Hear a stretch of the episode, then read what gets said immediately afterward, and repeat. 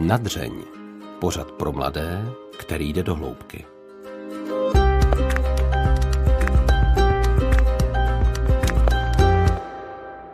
S Josefem Zemanem, psychologem a manželským poradcem, jsme si povídali o vztazích. Náš rozhovor měl ale téměř dvě hodiny, proto se do hlavního dílu nevešla spousta zajímavých informací. V tomto bonusovém pořadu najdete odpovědi třeba na otázky, jestli jsou ve vztahu důležité společné zájmy, nebo jak balancovat rodičovskou a manželskou lásku. Některá témata jsou nová, některá, třeba jako hned to první, rozvíjí myšlenky z předchozího rozhovoru. Pro úplné pochopení vám tedy doporučuji poslechnout si nejprve ten hlavní rozhovor. Příjemný poslech vám přeje Alžběta Havlová. Ještě mi, ještě mi řekněte, s tou funkčností říkáte, že eh, když něco přestane fungovat, takže se lidé rozcházejí. Znamená to, že třeba, eh, znamená to i to, že vlastně manželství nemusí fungovat a stejně je dobré, když jsou lidé spolu? Nebo to už je nějaká moje přesmička, kterou jsem... to je dokonce dneska běžná věc. Mnohokrát jsem mluvil s manželama, který připouštěli, že dobře fungují, ale už nemají proč spolu žít. Prostě nevědí proč. Eh, byli to většinou manželé mezi 45 a 50 lety, eh, oba dva v dobrým zdravotním stavu, oba dva hrdí na svý úspěšní děti, v té době vysokoškoláky nebo už, už prostě někde eh, ve svém soukromém životě. A buď pán nebo paní přemýšlela o tom, že ještě by mohli najít jiný svůj životní příběh. Ne, že by to, je to napadlo, ale všude kolem sebe to vidí. Že prostě je možný najít novou lásku, že je možné najít, najít lepšího partnera, muži často říkají, že mladší a tak dále. Ženy často říkají toho, který skutečně umí milovat, ne toho, s kterým prožila teda ten dost těžký život a tak dále. Funkční manželství prožívá krizi v, do, v době, který se říká e, doba prázdného hnízda v době, kde jí opouští děti. E, neříkám, že je to krize zákonitá, ale je to bohužel krize, která se vkrádá. Mhm. No a dá se tedy v tomto stavu, kdy jako jim to manželství jakým způsobem funguje, dá se ta láska znovu roznítit, třeba v tomto věku, jak říkáte, kolem té padesátky? Dá se, dá se v tomhle směru vyvolat, pokud to oba chtějí. To je za prvé. A za druhý, pokud jsou eh, ochotní pro to poměrně dost udělat, což znamená přijmout zpětný pohled na manželství toho druhého. Protože problém je v tom, že paní říká, od začátku u nás bylo něco špatně. Ty jsi mě nikdy moc neslyšel. A když jsi mě slyšel, tak se často naštval. Pán říká, no co jsem měl dělat, když chtěla takové blbosti. Když chtěla, a teď řekne opravdu, že paní něco chtěla blbě. A ona mu řekne, ale tehdy, když jsem, a teď vykládá nějaký romantický příběh, když jsme byli tam a tam, tak jsem tak toužila a ty jsi místo toho telefonoval a tak dále. Ten zpětný pohled na to funkční manželství je dost drsný, protože oni, oni se naučili jakoby vyhýbat konfliktům nebo zpracovávat konflikty a tak, ale nepřináší jim to úplnou spokojenost. Té spokojenosti je čím dál míň. Protože jak být spokojený z toho, že jsme prostě to zvládli. Existují výzkumy, speciálně v Anglii, kde zjistili, že eh, ta manželská spokojenost v době prázdného místa se může opírat o jednu úžasnou věc. A to je úspěch mladých, který jim ti v té době často bohatí rodiče umožní. Jenomže se ukazuje, že to, to manželství nebo ty manžele natchne, ale postupně to, je, to není něco, co přetrvá do období seniorátu. Že to není něco, co přetrvá do té období 75 a dál. Do toho období 75 a dál. To je jeden velice důležitý moment. No a druhý důležitý moment je, že to málo kdy dokážou sami. Jakoby to znovu vybudovat manželskou lásku. To znamená lásku, která je nezištná v tom, že není vázaná na tu momentální kvalitu vztahu. Není vázaná na tu momentální jakoby emoční situaci. Mm, to, že je, teď je jakoby nad to... tím. Mm, jo, jo. A pak zpětně ovlivňuje i tu momentální situaci, ale musí být nezávislá na té momentální situaci. To znamená, když se pohádáme, tak prostě ráno můžeme začít úplně od nuly znova, jak se spolu máme moc dobře. Mm-hmm. Tohle je dovednost, která se dá vytvořit, ale sami manželé to těžko dokážou, protože tam mají tu obrovskou náročnost toho zpět, zpětného pohledu toho náročného zpětného Jako pohledu, prostě co prožili, jak to že? viděl druhý. Jasně. Zažil jsem lidi, který to, který, u kterých vznikla nová manželská láska po duchovním zážitku, velkým duchovním zážitku.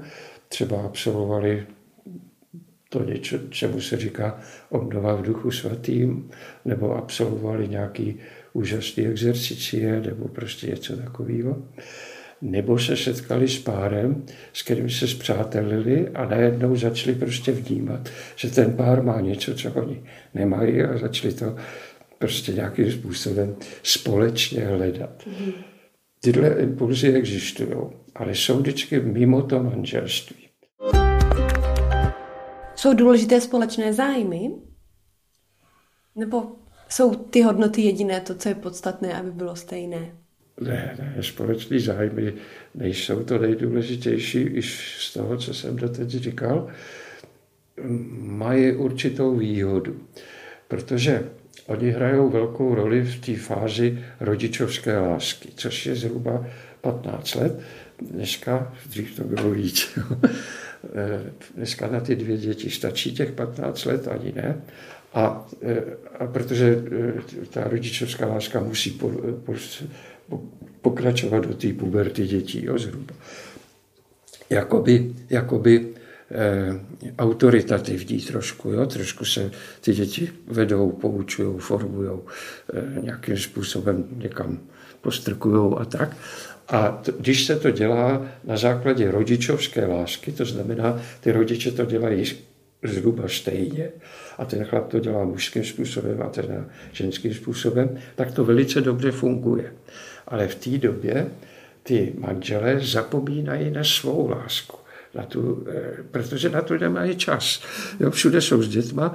Dokonce, eh, když jsem některým manželům doporučoval, že musí občas si udělat víkend pro sebe, tak ten muž byl zásadně proti. Ne, my jsme tu pro rodiče, my jsme tu jako rodiče a my budeme vždycky s dětma. A ta žena říkala, ano, ano, to je správný.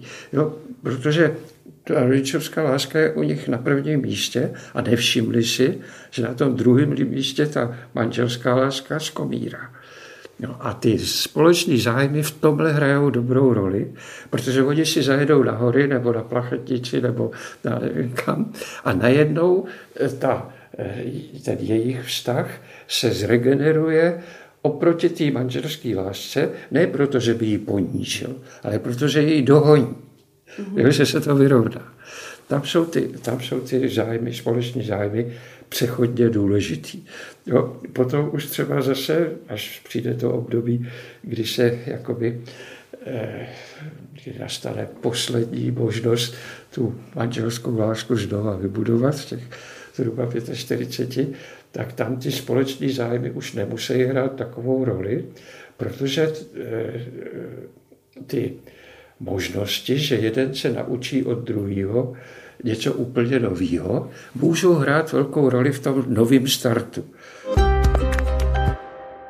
Manželství přijde další fáze, když, když, to fáze, když to manželství začne dobře fungovat, ta zamilovanost se zhruba po půl roce překlopí eh, do té jakoby lásky, která už není tolik biologická, ale je víc vztahová. To znamená, mám úžasný štěstí, vzal jsem si úžasnou ženskou a ona to cítí nějak podobně a teď si to dávají najevo a začnou pěstovat tu, tu jakousi emočně, ale zároveň eh, kreativně, zároveň tvůrčím způsobem působící eh, přístup k tomu. Jo? A když je tak fajn, tak já bych s ním ráda tohle. A když ona je tak fajn, tak já bych rád, kdyby se naučila trochu líp lyžovat. A začnou se vzájemně obohacovat. Jenomže tohle období by nemělo trvat moc dlouho, protože ty ženě tikají biologické hodiny. A eh, to znamená, eh, ta dnešní volba, že stačí první dítě v 29 a to bohužel je, je dneska průměrný rek. Když se rozhodnou pro tu rodičovskou, pro to rodičovství dřív, to znamená třeba v 26, v 27 tý ženy, tak to má řadu výhod. Má to tu výhodu, že ta mateřská láska brzo připustí i tu manželskou lásku. Protože mateřská láska u ženy nejdříve poměrně dlouhou dobu jakoby zastídí tu manželskou lásku. Je to všeobecně popsaný a, to, a prostě muži si stěžují, že ona už je nemá rád a, a tak dále. A v mladším věku je tam větší ten zbytek té původní eh, nebiologické lásky. A tím pádem je to méně dramatický.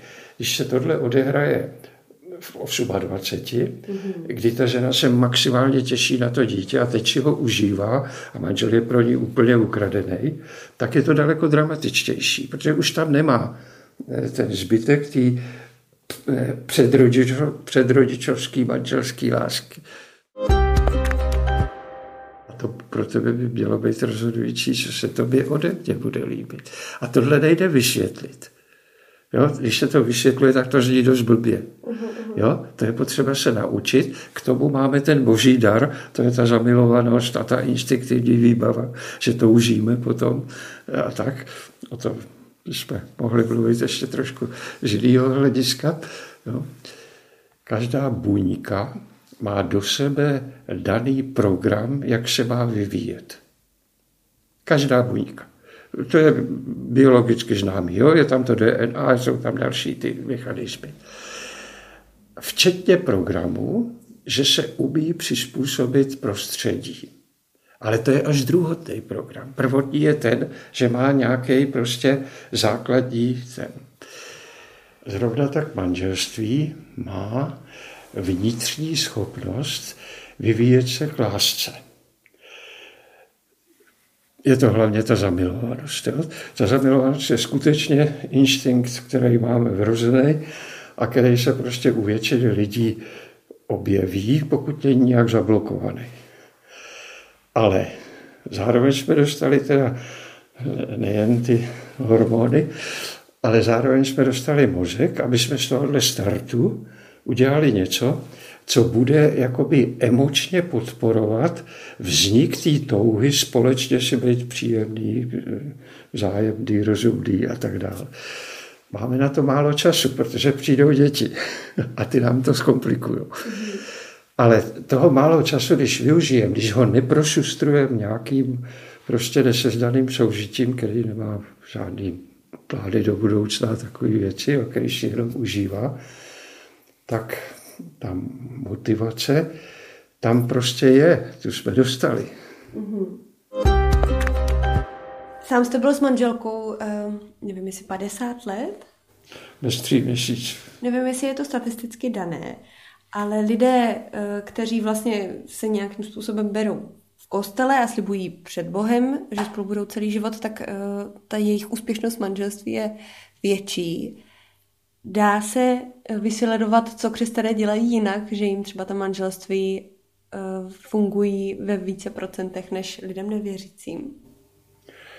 No určitě, protože tak, jak jsme měli oba dva jinou víru, tak ale to, že dávám se ti a beru tě, jsme oba vzali maximálně vážně. Jo, čili my jsme, my jsme se často hádali a, a, a, prostě všelijak, ale nikdy nás nenapadlo, jakože, jakože prostě tohle nemá cenu. No.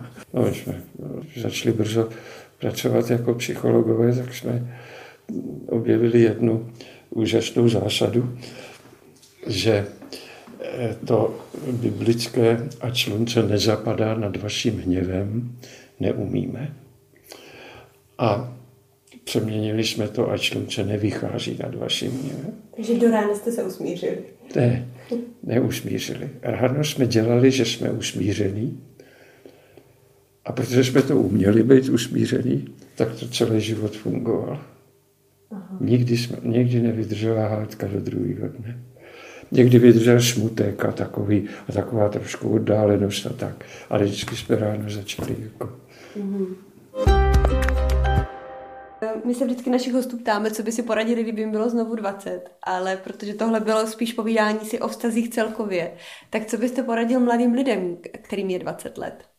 V souvislosti s těmi vztahy. Já jsem měl možnost mluvit opakovaně na velkým schromáždění vysokoškoláků, což bylo ve skutečnosti vysokoškolaček. A, a tam jsme o tomhle celý dopoledne mluvili. Já jako nejdůležitější, a protože to byli věřící, věřící lidi, považuji tu určitou závaznost, dobrýho zacházení s božíma darama. Boží dar je nejen to, že jsem zdravý, nejen to, že mám všech pět pohromadě a nejen to, že můžu studovat, ale je to i to, to, že mám možnost poznat, jak se dobře chovat. A jak se dobře chovat znamená, s kým začít a s kým nezačít chodit. Eh, kdy a jak to dělat. Eh, z tohohle základního východiska, že jako Eh, zhruba v 15 musím přijmout jako věřící člověk, že existují boží dary. V 15 je to hlavní boží dar, že mám maminku a tatínka a tak, a že mám to. Ale postupně musím pochopit, že to jsou nějaké vklady do mý osobnosti, které jsou jen takový malinký, ale prostě potřebují trošku růst. A, a tohle se většinou dost líbilo. To byl manželský poradce a psycholog Josef Zeman. Za spolupráci děkuji Haně Kašpárkové a Antonínu Kánskému.